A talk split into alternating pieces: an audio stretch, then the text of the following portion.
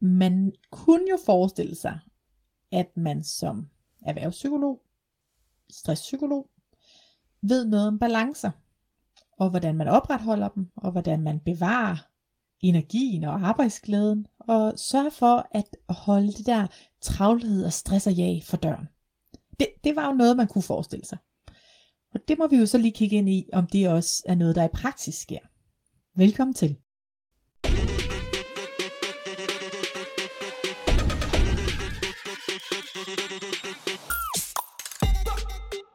Jeg kan jo godt lide, at du siger mand, for vi ved jo alle sammen, når det er mand, så er det i hvert fald ikke mig, eller jeg, eller dig. så er det bare det, mand. Det er alle andre end jeg. Ja, ja det er det. Nej, vi blev enige om, at uh, dagens afsnit lavede vi lidt til os og jer. Ikke? Ja. Og det er jo det, der er så dejligt med det her fællesskab. Det er sådan, vi tager os alle sammen kærligt af hinanden. Fra alle os til alle jer. Velkommen ind i terapirummet i dag, kære lytter. Du er, du er med på den ene side og den anden side af bordet, det er bare fedt, du er her. Og vi har bare taget et tema på, som vi har lyst til selv lige at genhøre. Fordi det har vi brug for. Ja. Og jeg elsker også, siger vi, fordi det er jo egentlig bare mig, der lige for tiden synes, der er fuld kalender og knald på. Heldigvis ikke noget stress, der banker på døren, men jo en øh, arbejdsbalance, der er lidt ude af balance. Kan vi jo også sige, når vi sidder her og optager kl. 21.20 øh, tirsdag aften. Ja, det, det er jo også sådan lidt ude af balance. så der er bare noget, der ligesom er sådan lidt ude af balance, og sådan kan det jo være øh, midlertidigt. Det er jo fair. Men øh, det er jo altid lidt tragikomisk, når man står og under- underviser i balance, og så selv føler man ligesom ikke helt efterlever det.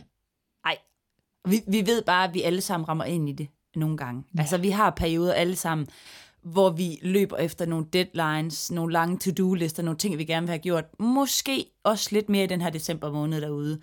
Så det er rela- altså, relativt relevant for rigtig mange af os, oplever vi nu i øh, det kære danske land.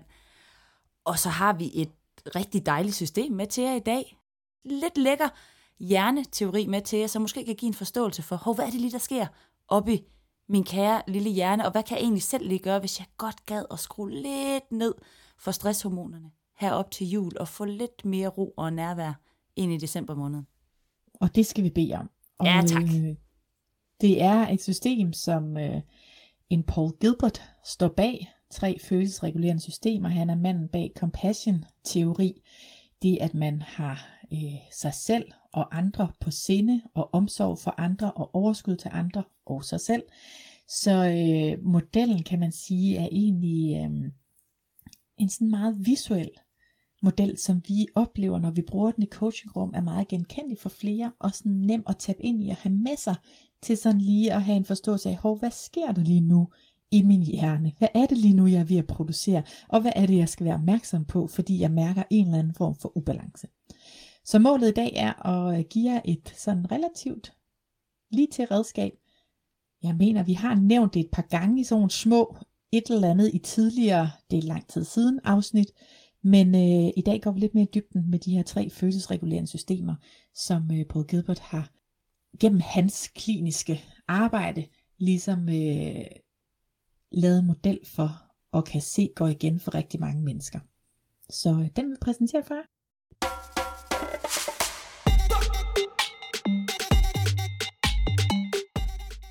Og det er jo altid dejligt på lyd at have en visuel model med. Det er jo sådan ja. en super start.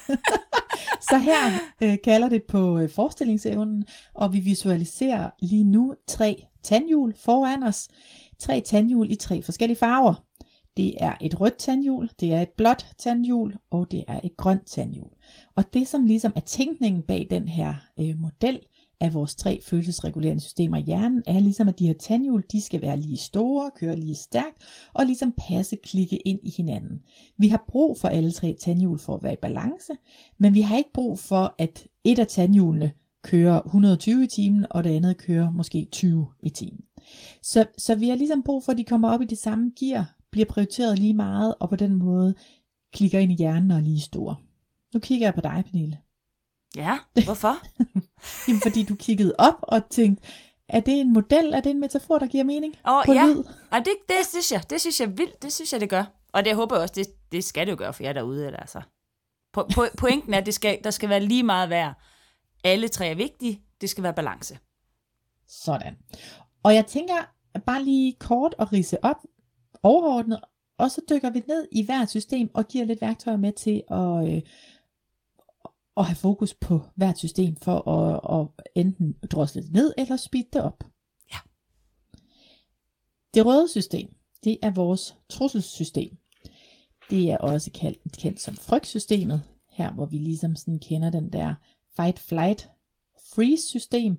Så det er altså vores overlevelsessystem. Det er et system, der i hjernen er skabt for at passe på os, for at beskytte os, og egentlig grundlæggende set sørge for, at vi overlever. Så det er sådan en meget essentiel del af vores hjerne, og også det system, der faktisk hurtigt kan lukke ned for alt andet overfladisk ævl og kævl.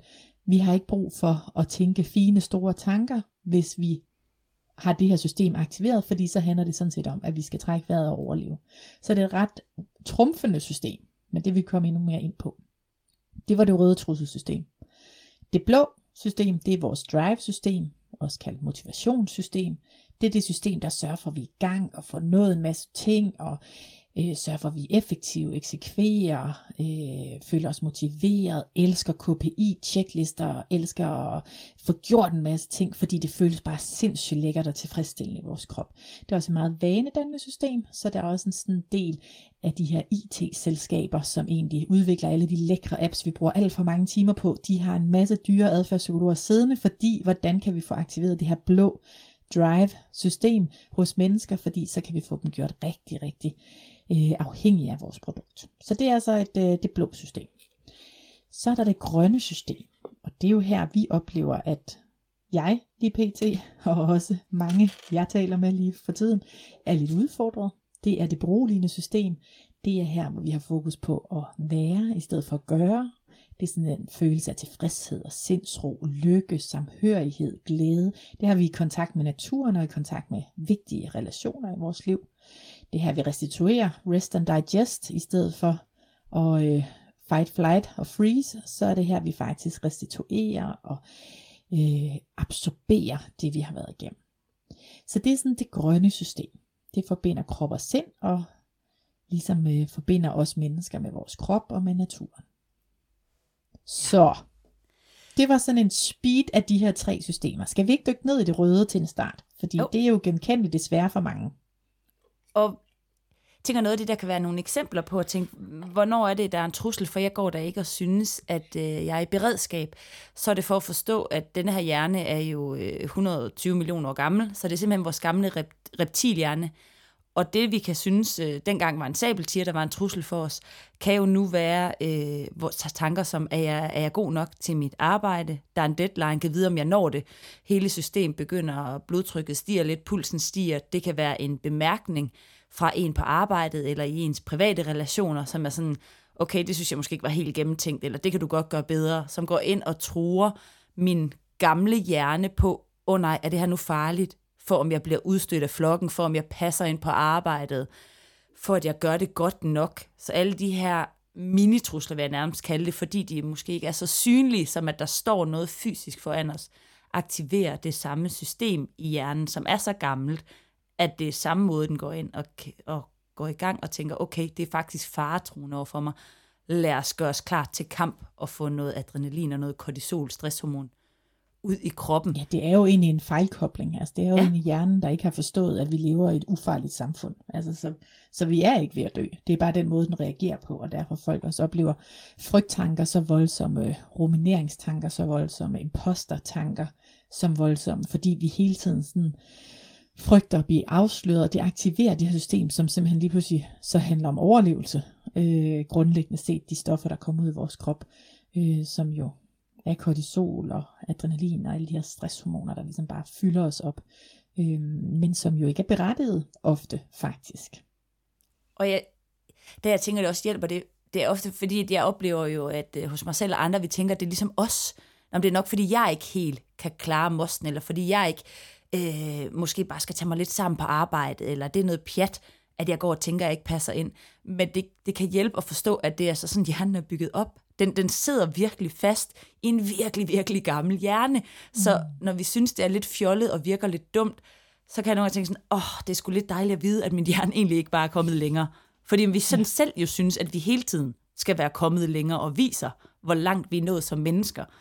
Det kan vi bare ikke gøre noget ved, at den hjerne ligesom er stok der tilbage. Nej, og, altså, det hjælper og, lidt. Og det er egentlig et godt visuelt billede, altså det er den gamle hjerne, det er sådan en, en mandel foran det amygdala, der sidder og bliver aktiveret, ikke? og sidder og sender alarmsignaler ud, og den sidder sådan nederste del af vores hjerne, ret tæt på rygsøjlen, så man kan også sådan visuelt forestille sig, at der sidder sådan en blokade der ud til handling, altså det foregår sådan, at hjernen sender signaler ud til kroppen, hvis vi skal løfte venstre hånd, ikke? Og, og den sidder ligesom der og blokerer, har ret kort vej ud til action, så den, den har sådan ligesom en kort øh, vej hen til, at vi faktisk går i panikmode på en eller anden måde. Og, og man kan også se, at, at hvis den er antændt, den der amygdala, at så lukker den ned for nogle af de nyere dele af vores hjerne, som er dem, vi bruger frontallapperne og hele øh, faktisk vores cortex, altså hele vores øverste del, eller sådan hjerne indpakning, havde jeg sagt, som er her, hvor nogle af vores finere, nyere, øh, højtflyvende tanker og refleksionsevner, empati og øh, sådan ligesom kunne prioritere og holde overblik og alle de her fine ting, de sidder der. Og de bliver bare sådan øh, lukket lidt ned for, at der er mindre aktivitet, når mygdala sidder og brager alert mode. Ja. Det er den her del af hjernen, som vi jo deler med alle dyrene, kan man sige. Så ja. man kan sige, det er ligesom her, hvor vi er, er, er ikke er nået så langt videre, hvor du siger det her, der sidder ovenover præfrontal cortex og det andet ude. Altså der, hvor vi faktisk kan rationalisere, hvor vi også kan begynde at analysere og styre vores adfærd. Og det er altså ikke en del af den her gamle hjerne. Hvorfor det også giver mening, at vi synes, at når vi står og laver den her risalamang, og ting ikke passer, og det faktisk er liv eller død, og vi banner, og folk skal bare pisse af, at man sådan kan tænke, slap af, og det er, sådan, mm, det er fordi, det er et gamle hjerne, der har taget over, og den lukker faktisk af fra, at jeg nu skal på nogen måde kan rationalisere, hvad jeg har gang i, eller prøve at genoverveje, hvad jeg laver, eller er det den smarteste måde. Det, det, det er bare lukket helt af. Man er kun inde i den her lille følelseshjerne, som ofte også er aggression, som er ret nem at komme til, når man er i sit trusselsystem. Det var en lille undskyldning for, når vi går Lando her i julemåned, tænker jeg bare. det er en god undskyldning. Men øh, det er jo også en, øh, et system, vi kan være opmærksom på i forhold til sådan, øh, at hvis vi er presset, hvis vi har meget på vores tallerken, når vi er inviteret til både øh, juleafslutning i vuggestuen og på skolen, eller øh, julefrokoster med X, Y og Z, og så skal vi også lige nå at ses, og kan vi ses en jul, eller øh, skal vi lige få lagt det der kalender, kan vi afslutte det der projekt? Altså der er jo rigtig mange, der har sådan et eller andet, som om at øh, kalenderen ikke fortsætter til januar, og det sagde vi også der i juni måned, at det er sjovt, som man tænker, alt slutter her, og så starter der bare et nyt år. Altså sådan, det, det er bare 10 dage eller sådan noget, hvor ting er lukket ned, ikke? og så kører vi det samme, møder ind til det samme kontor, de samme opgaver, så vi behøver måske ikke den der stressfaktor. Men det er der rigtig mange, der oplever, og når vi oplever det, så bliver vi mere snæversynet og sådan mere snuden i sporet, og kun løser det, der er lige for, vi får ligesom mistet sådan relevansen, og er det egentlig så vigtigt, at vi når det her, så bliver det mere sådan liv og død, det skal vi nå, fordi det, det står på min liste, ikke? Og har, man egentlig, har, har, de, har I egentlig prøvet at misse en juleafslutning i børnehaven eller i vuggeren? Altså jeg tænker sådan, måske faktisk en anbefaling herfra, det synes jeg lige skal prøve, og så se, om I egentlig kan huske det næste år, at I ikke var der, altså i forhold til. Så det er bare sådan en lille anbefaling. Lige, lige test det der, hvad der egentlig sker, hvis man ikke dukker op til sådan en. Og når vi nu snakker om det her system, så kan vi godt lyde lidt negativt, og vi starter med at sige, at vi har brug for alle tre systemer.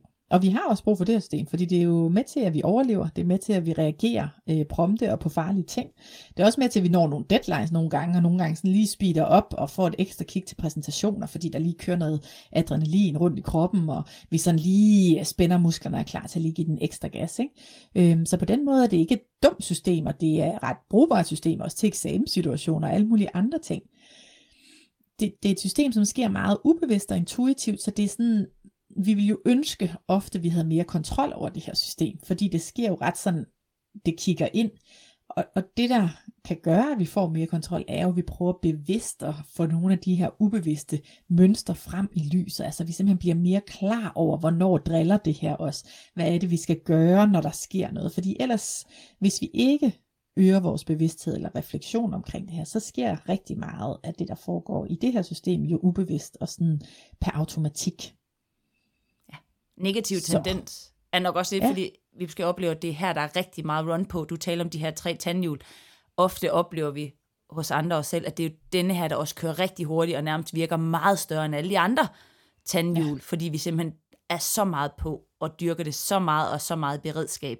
Så den, tendensen er egentlig ønsker om at skrue lidt ned, så man faktisk genopretter balancen i de tre tandhjul, end at det er et dårligt system. Ja, helt bestemt. Det er virkelig øh, ofte den, der buller lidt af sted. Ikke?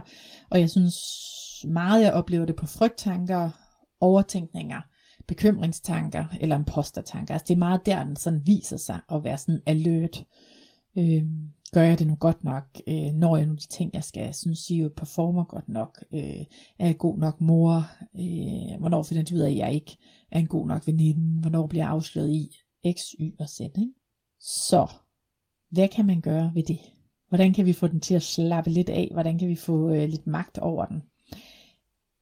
En af redskaberne, jeg synes, der er værd at tage fat på, det er det her med, når vi bemærker, at ting kører i ring, og ligesom tegne tre cirkler foran, og så sige, okay, hvad er egentlig et vilkår, hvad er noget, jeg har indflydelse på, og hvad er noget, det jeg faktisk kan kontrollere. Så vi sådan prøver at sige, jeg skal ikke bruge for meget tankekraft, bekymringstanker i de ting, der er et vilkår. Jeg må parkere dem. Vi har før anbefalet det her. Parker dem, skriv dem ned, sig til dig selv, du må tænke på dem i morgen klokken 9. Der var en kær lytter, der skrev ind på Instagram, det virker jo det shit. Jeg har, jeg har udskudt dem til næste dag kl. 9, og så var de ikke værd at tænke på. Så det var super fedt, ikke? Altså, så det er netop det her med at sige, ja, ja, det er fint, jeg hører, jeg, jeg har lyttet, jeg har skrevet det ned, så jeg glemmer det bare roligt, du behøver ikke minde mig om det, når jeg skal til at sove. Men i morgen kl. 9 kigger jeg på det. En frisk hjerne, ny dag, og som regel er der sket noget i processen, der gør, at den tanke ikke er så værd at dyrke, og derfor ikke påvirker vores system negativt i så lang tid ad gangen. Det synes jeg er et fedt redskab. Vildt godt. Og første skridt er at blive opmærksom på, at tankerne jo suser. Det er tit sådan, at det, igen, ja. det er ret ubevidst. Så det at kunne mm. nå, hvis vi er heldige at kunne nå at fange os selv i at tænke, okay, der er knald på her, eller okay, jeg når at tænke mange ting om mig selv, og kunne nå at opfange de der ting, så vi måske kan nå at bremse det. Det kan hjælpe at sige det højt, skrive ned på papir, som du siger, fordi det giver altså lige nogle gange et andet blik og sige, okay, det lyder lidt voldsomt, når jeg siger det sådan her, eller jeg kan godt se mm. sort på hvidt, så ser det ikke helt så rationelt eller smart ud, som det lige virkede til op i, op i mit hoved. Altså gøre sig selv det her med lige blive klar, hvis vi er heldige, og kunne fange det op øh, selv. Fordi det er lidt sjovere at fange det selv, end det er, at andre kommenterer det udefra. Det er ikke altid, det bliver så godt modtaget, hvis folk ligesom påpeger det, og man er i det system jo. Fordi igen, aggression ligger sådan lige til højre ben nogle gange, når du vi er. virker meget presset. Ja. Hvad? Jeg er ikke presset. Helt væk. Hvad snakker du om? Men, og hvis synes man, har svært at opfange tanken, så kan det jo også være bare en fornemmelse af, at jeg, jeg, jeg, jeg er udmattet, jeg er træt, jeg er drænet, eller jeg har ondt i maven, eller jeg er spændt, anspændt, kan vide, hvad jeg tænker på. Altså kan vide, hvad der kører rundt i mit hoved. Og så ligesom der afsløre noget af det, som bare ligger og, og ruminerer og kører rundt. Ja. ja. Et andet redskab, også den at eksponere, det var min lille grad, det kræver, at man er lidt klar over det øh, droppe en eller anden aftale i vuggeren, eller droppe af julefrokost, eller tænke, der kunne godt være en lille ret mindre, eller kan vide, hvad sker der, hvis mine veninder tror de ikke, jeg kan lide dem, hvis jeg melder fra. Trykprøv en af de ting, som er vokset mm. store i vores, i vores hoveder. Hvis jeg sidder og tænker, okay, der er virkelig meget, jeg har virkelig lyst til at være hjemme nogle gange. Er der en af dem, jeg kan prøve at melde ud og sige, ved du hvad, jeg har bare brug for at hygge øh, i den her uge, så det bliver nej tak, selvom det lyder rigtig hyggeligt. Og så få testet lidt, hvad, hvad sker der egentlig i virkeligheden? Ja. ja, og hvad sker der egentlig, hvis vi kommer ikke særlig forberedt til et møde eller lignende?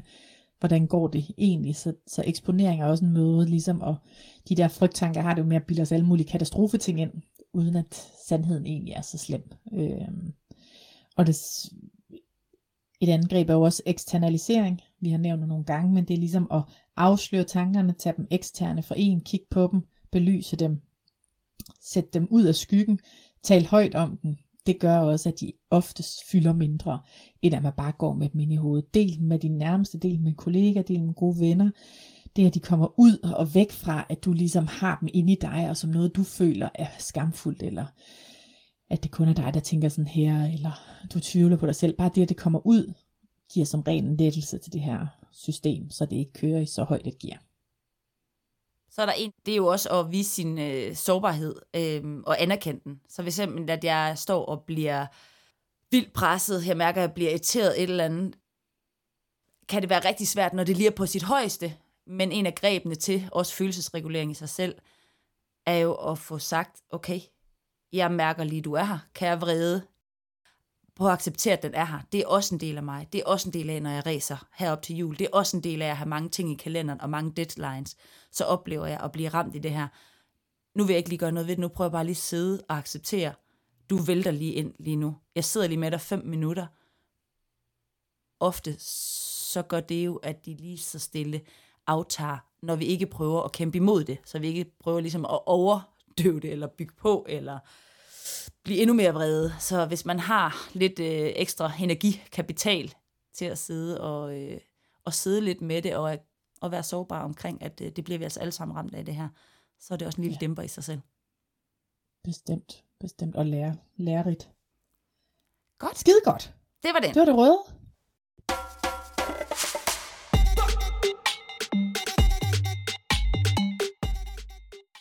Sådan. Så er der det blå. Ja. Det var vores drive-system. Drive, drive, drive. Og ikke, at man kan have en favorit, men jeg har en favorit. Det.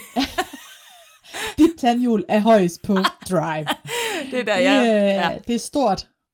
Og det er jo fordi, at øh, det er vores gøren mode. Det er to-do-listerne. Nå en masse ting. Have mange bolde i luften kunne øh, skrive en masse ting ned på lister, og så fornøjelsen af at strege dem ud. Tjek, tjek, tjek, tjek, tjek. Det er bare lækkert. Og øh, det er faktisk også det, som øh, de små røde flag på vores telefoner stimulerer det her system. Så vi har lyst til hele tiden lige at fjerne dem og lige se, hvad det var for en notifikation aflag igen sendt til os, eller uh, hvad må Instagram gemmer på af nye kattevideoer. Det er næsten ikke til at få armene ned. Det er altså ikke Aula. Jeg vil godt vide med den danske befolkning, så ikke sidder og tænker, yes, der kom den nye notifikation på Aula. Jeg kan næsten ikke vente. Men det viser jo bare, hvor effektivt det er, fordi det røde flag selv på Aula, okay. hvor der kun er, altså jo stadig aktiveret, fordi rød, det sender lige ind i vores hjerne som alert, do something. Så, så et lille lifehack er at tage farverne fra telefonen, hvis du ikke vil påvirke så meget. Det er der mange tanker bag, og derfor kan man sige, at det blå system er jo sådan, øh, det er jo virkelig et, der kræver, at man stopper sig selv, fordi hvis man ikke gør, så har man jo bare lyst til at køre videre. Ja. Som du oplever. Ja, fordi det er så en dejlig oplevelse i kroppen at nå ting og tjekke af og føle, at jeg præsterer og når i mål og altså simpelthen og udretter noget, er det jo en rigtig god øh, tiltaler til i vores system, og det her i hvert fald også det her, når vi dyrker øh, lidt præstationssamfundet, at så vil vi gerne kunne tjekke af og vise, hvad vi har nået, og wow, et ja. mål. Og så har det her drive-system jo også dejligt sådan en øh, dopamin, som er som, altså simpelthen er en genganger i alle former for afhængighed. Så er den lige ind over den her lille bandit, og kan få os til at gøre ting, fordi der ligger sådan et dejligt stof, som gør, at vi bliver helt vildt trækket og oplever en kæmpe motivation og lyst ved at bevæge os derhen af. Så det her med at forventning om, at noget godt skal ske, som du siger, øj, det røde flag, wow, fedt. jeg scroller, ja. lidt, jeg scroller lidt mere, eller FOMO, jeg skal ikke uh, gå glip af noget, uh, tjek af på det, fordi der er sådan en forventning om, at hvis jeg lige kommer herhen, hvis jeg lige bevæger mig herhen, hvis jeg lige gør det her, så får jeg altså en eller anden form for belønning. Og den der forventningsglæde, i vores krop med dopamin. Det stiger bare i dopamin. Ja, simpelthen sådan en øgning, ja. som er helt vild. Når så vi når der til ofte, så falder dopamin, dopaminniveauet øh, igen. Men meningen er også bare at få os til at gentage, komme derhen, opleve noget nyt, fordi igen, det hænger jo sammen med vores overlevelse i gamle dage. Prøv lige at gå hen og se, om der er, hvor er det, øj, der var nogle lækre bær. Prøv lige at udforske det her, at hele tiden, at vi bevæger sig fremad, og lidt paradoxalt er jo så det, vi måske også har overgjort en lille smule, når vi hele tiden er på vej fremad. Vi hele tiden skal noget nyt. Vi skal hele tiden lige tjekke ud, om der ikke var noget, der kunne blive lidt bedre. Kunne vi ikke optimere lidt mere? Kunne vi ikke effektivisere den her lille bid? Sådan hele tiden at være nysgerrig på fremgang og komme hen til noget. Det er et ret vildt stof. Ja, det er ret vildt.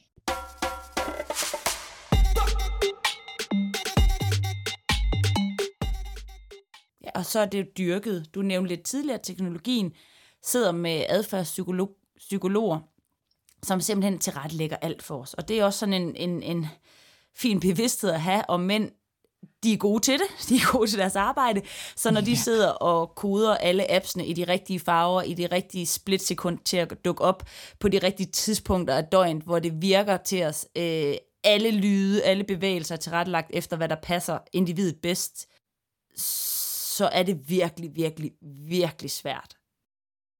Jeg ved ikke, om det hjælper at have den bevidsthed. Jeg håber, håber det lidt, det kan gøre, men i hvert fald prøver nogle gange at tænke, okay, så skal jeg slet ikke tage telefonen op, inden jeg har leveret mine børn om morgenen eller et eller andet, fordi at jeg ved, de, de er for gode jo, altså til at det, det overdominerer min egen hjerne, altså og vilje.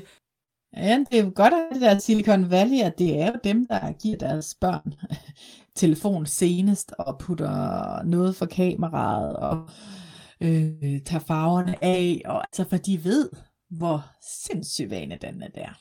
Og de ved, at man er til salg. Og, og det er ligesom det her, der gør det svært ikke at dobbeltscreene, eller sådan føle, at vi skal gøre noget, imens vi gør noget andet, øh, fordi at vi er så vant til hele tiden at få stimuli. Og det er altså det her drilske system. Og det er jo også et pissegodt system for så meget øh, andet, fordi vi jo kaster os ud i nye ting, og øh, har lyst til, jamen, og have mange bolde i luften, og altså, vi går i eksekveringsmode og sådan, altså, så det er jo ikke et dumt system, det er jo skide godt, vi har det, men øh, vi skal godt nok være på vagt for, at der er mange, der tjener mange penge på, at det her system, det er så øh, adfærdsstyrende, som det er for os mennesker. Ja. Så hvad kan vi gøre ved det? Hvad kan vi gøre ved det? Vi kan... Bum, bum. Bum, bum. Vi kan jo, lad os sige, hvis vi er på arbejdet, der, så er der noget, og egentlig også på privaten, så er der noget med den her kalenderstyring, at vi får igen, nogle gange sort på hvidt, har vi brug for at få det ned på et papir, for at få en oversigt over, hvad er det vi egentlig forventer, der skal ske de forskellige dage. Det kan lige så godt være derhjemme her, hvor I går til juleferie, eller når der kommer gæster. Hvilke, øh, hvad skal der laves, hvad skal der hans ind, hvilket mad skal der, skal der kreeres? På arbejdet også, for at få et overblik over, hvor lang tid tager det at handle på arbejdet, hvad er der buffer til at planlægge opgaverne, hvad er der bagefter, hvad er der til at følge op på tingene, især til alle de gode tidsoptimister, som ikke altid tager stilling til, at det også tager lidt tid at komme til og fra arbejde, for eksempel, eller at, at der lige er, et, der kan være ting, der driller, men hvor ting bare går sådan spot on. Så hvis man gerne vil holde det lidt i hanke, altså det her system, så er det at få faktisk et, et overblik, en rigtig god start over, hvad er det egentlig for nogle opgaver, jeg forventer, at der skal ske inden for de næste 24 timer, måske to timer, måske 6 timer, og der skal vi huske på, at vi har vores overconfidence bias, altså vi altid tænker, at vi har mere tid ude i fremtiden, og at vi altid tænker, at vi lige kan nå det der, eller det der kan vi godt klare på to timer, selvom vi godt ved, at det plejer at tage fire timer, eller det der kan vi, må vi så lige klare på en halv dag, i stedet for en hel dag. Og sådan har vi det med ude i fremtiden at tænke, at øh, der kan vi altid overkomme meget mere, end vi kan i dag ja. eller i morgen. Men hvis vi bare gør det i januar, så er der masser af tid. Masser af tid i januar. og sådan øh, går det galt med vores kalenderstyring. Så er der også det her med forstyrrelser. Altså vi hele tiden har lyd på vores telefon, får notifikationer op. Det tager faktisk også rigtig meget af vores overskud, at vi hele tiden bliver forstyrret, og de her skift mellem aktiviteter tager noget energi og kræver, at vi ligesom tør at fordybe os, lægge vores ting væk, være til stede der, hvor vi er til stede, ikke skulle dobbelt ting, alting, men ligesom vide, nu er jeg lige her med min familie, eller nu er jeg lige her med mine venner, og så kigger jeg mine ting senere, eller nu tager jeg og rydder to timer, fordi jeg skal fordybe mig den her opgave, så skal jeg ikke også have min mail tændt på arbejde. Altså det her med at tillade sig selv fordybelsestid, tillade sig selv at gå imod det der indre øh, lyst af lige at være opdateret på ting, hvis verden nu ikke øh, løb rundt øh, fordi jeg ikke lige havde været på min telefon i fire timer. Så den her lyst og den her magt, ligesom genvende den og den tilbage med øh, konkrete tiltag. Og hvis man igen skal have en lille undskyldning, så kan, kan jeg jo tage den der med, at du ved, man, har, man kører med, at man har 50-70.000 tanker om dagen. Så nogle gange er det også lov at sige, det kan jeg ikke tænke på nu. Jeg, jeg er færdig med at tænke for i dag. Altså det er nogle gange bare klokken 5. Jeg er færdig med at tænke nu. Nu kan jeg ikke. Nu er det altså, slut. Ja. Jeg vil ikke mere. Nej, morgen er færdig. Du kan ikke tænke flere tanker nu. Du har tænkt så mange tanker. Men får i forhold til det her en bevidsthed om, hvornår er mit energiniveau bedst, og måske få lagt i forhold til de opgaver, jeg har før i strukturering, prioriteret de, som måske var vigtigst til at være om morgenen, så de ikke bliver udskudt til senere om dagen, fordi vi bliver beslutningstrætte.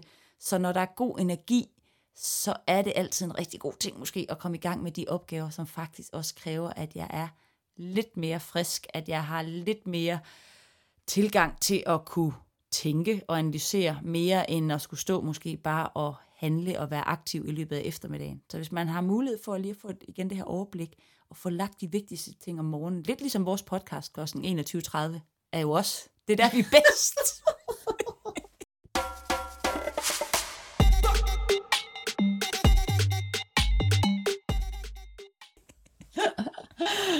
Jamen, det er så sandt. Ja. Nu har vi styr på det blå. Så er der det lækre, grønne system, det beroligende system tilbage. Det system, som øh, faktisk er det, der skaber allermest mening for os mennesker, fordi det også er her, vi connecter os med andre, vores relationer.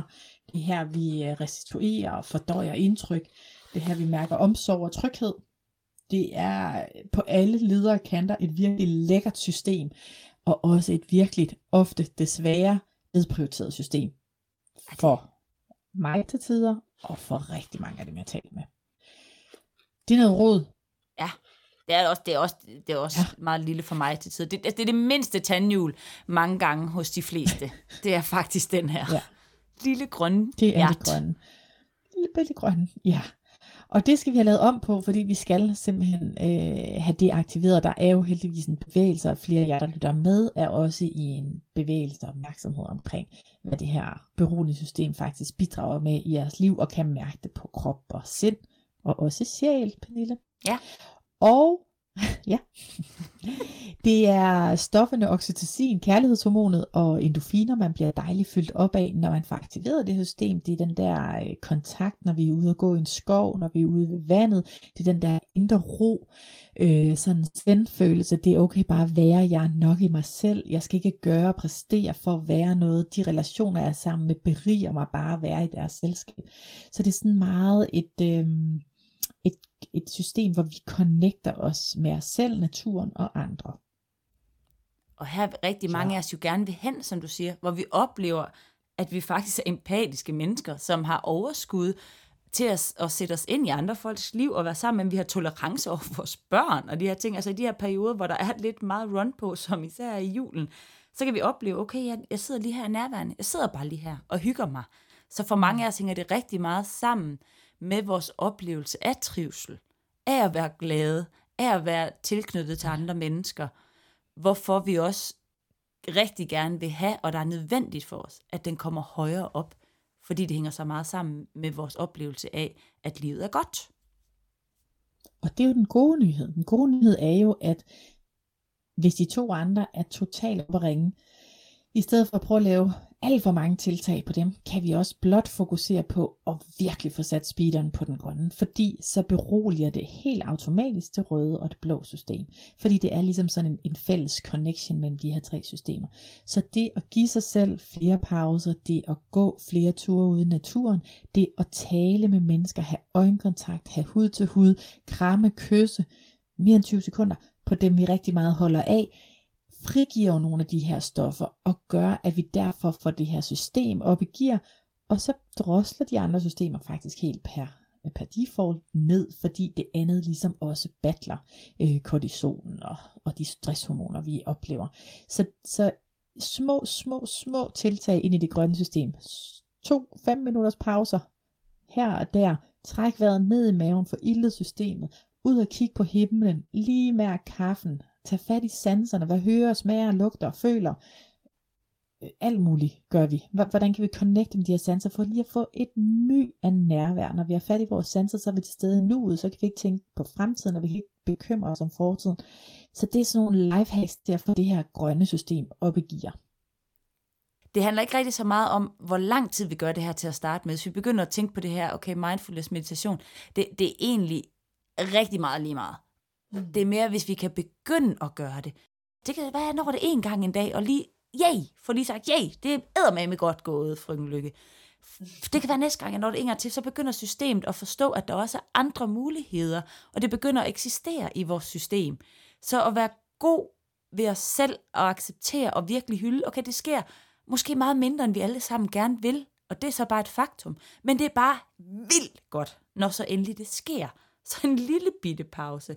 Lugt en gang til din kaffe, altså i løbet af dag. De her bitte små Ja. ting er, er virkelig også alle sammen skridt i den rigtige retning til at få, få ro på nervesystemet og, og komme ned i gear.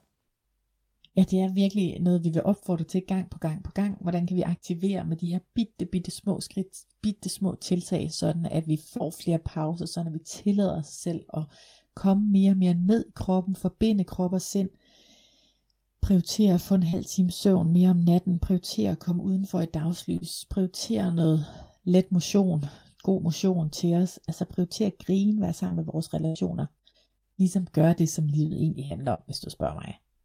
Ja, og det, altså jeg, jeg får sådan et billede for, hvor, hvor bare sidder og ser, at tingene bare går af helvede til i køkkenet, og bare sidder og beroliger mit trusselsystem med, det går fint, Pernille. Du er bare lige her lige nu. Mærk dig selv.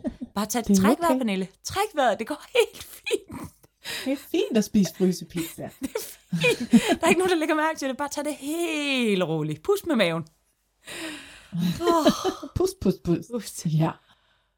Og et godt tip er jo at øh, køre 7, 7, 7, 7. Jeg tror, vi har nævnt det før, men træk luft ind gennem næsen i 7 sekunder. Hold det i 7 sekunder. Pust luft ud gennem munden i 7 sekunder. Hold vejret i 7 sekunder. Og træk vejret ind gennem næsen i 7 sekunder. Hold det i 7 sekunder. Og pust ud gennem munden 7 sekunder. Og hold det i 7 sekunder. Det er også en måde at få beroliget vores system. Og lige komme ned i gear på. Ja, gerne have til at trække vejret langsomt. Egentlig bare være bevidst om at trække vejret stille og roligt. Så øh, et, et ja. par af dem, det går også direkte i det fysiologiske nervesystem, så det går simpelthen ind og fortæller kroppen, det, det er okay, der er ro på, og påvirker de andre to systemer. Så kan vi få en vejrtrækning eller to ind, sådan en gang imellem. Så er vi altså, så er vi altså godt på vej. Jeg synes, vi er godt på vej. Ja, altså det, vi har jo nogle udsving, og det, det er jo lidt det, der er nu. Bum, så faldt vi lige over i den ene kørebane og fik skruet op der. Så vil vi gerne lige have reguleret lidt den anden vej, og, øh, og lige så meget sende ud til alle jer dejlige lytter derude, hvis det lige ruller lidt vildt lige nu.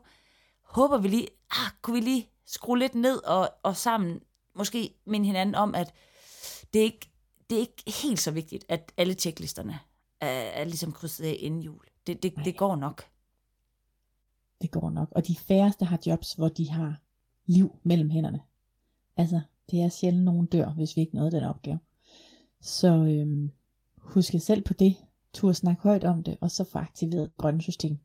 Ja. Det vil jeg gøre, og have fokus på med det vunsch. Med det vunsch. Rigtig god fornøjelse. Vi glæder os til at se, snakkes vi, lyttes ved i næste uge. Og frem til da, så pas, øh, pas rigtig godt på jer selv og de folk, I holder af omkring jer. Tak for i dag. Hej hej. Yeah,